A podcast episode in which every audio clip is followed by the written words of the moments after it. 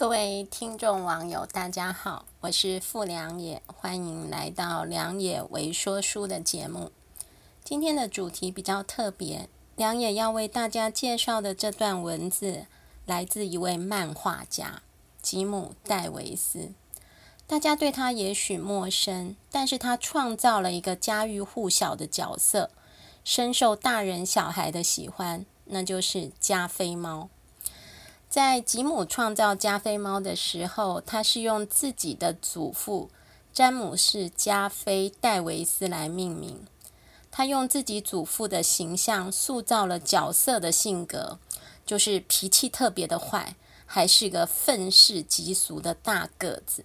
所以我们就看到了后来我们所看到的，嗯、加菲猫那个胖大橘猫的角色特质。加菲猫在一九七八年六月十九号第一次被报纸刊登。一开始的时候是有四十多家的美国报纸刊登这个四格漫画。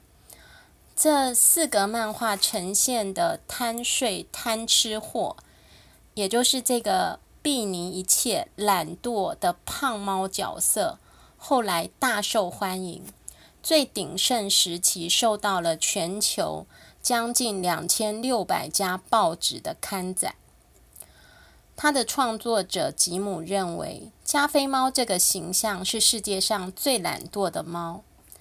但之所以能够成为全世界最受欢迎的猫，是因为大家爱加菲，是因为他说出来的话和做出来的事，人们也想这么说，也想这么做，却因为环境的限制不能完成。我们从加菲猫身上看到很多凡人身上的性格和特质，在观看时，人们能够在加菲猫的角色上实现他们自己所无法达到的随心所欲。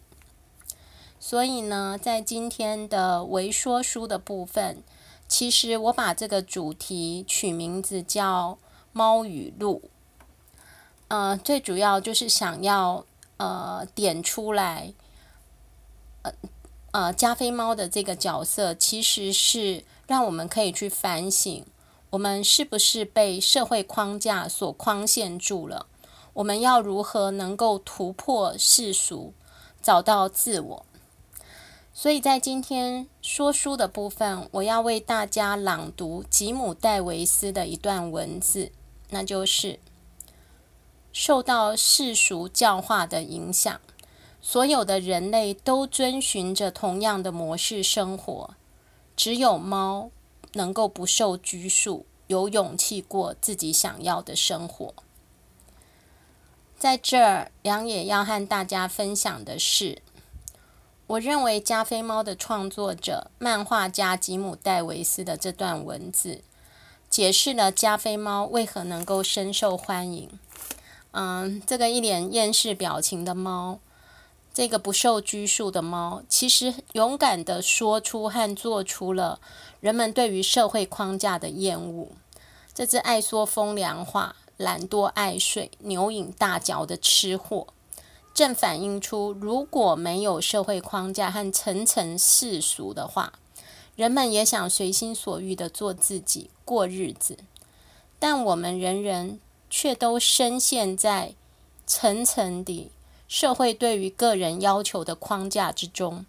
我们不能随心地只对自己交代，睥睨这个世界，好像个猫皇一样。我们在生活的重复平淡、出卖劳力和时间去谋生、尽力讨好或者是谄媚世俗的漩涡里。如果我们不如此做，就很难在社会中立足。或者我们会被视为是一个异常的人，换句话说，是人类的生命被世俗化了，所以加菲猫成了一个我们所期盼但不可得者，它成了人们弥补自己所缺的一个出口，也就是它代替人们突破了社会框架。不过在这儿，我也要提出另外一个面向的思考。那就是这个社会的人们，包括我们自己，是不是会被社会框架所限制住，某个层面仍然取决于自己是不是有足够的勇气去突破社会框架。如果所有的人们都没有勇气突破，那么社会这数十年来、数百年来怎么会变迁呢？怎么会进步呢？数十年前的前卫者或者是先驱，怎么会变成今日的正常呢？所以，如果人人心中都住着个加菲猫，那么在我们可以承受的范围之内，就让我们勇敢做自己吧。以上呢，就是今天的主题。最后来到了轻松时光，可能有听众会好奇，为什么梁也会选择一个漫画家描述猫的文字来当做今天的主题呢？其实，梁也本身就是个爱猫的人。我觉得猫是很人性的。嗯、我第一次对猫有印象是非常非常小的时候，大概五六岁的时候。有一次，我的母亲去进修，呃，我被留在了家里。呃，有一只很胖大的橘猫就躺在篱笆上。当时我住的是一那种非常老旧的透天房子，连栋的。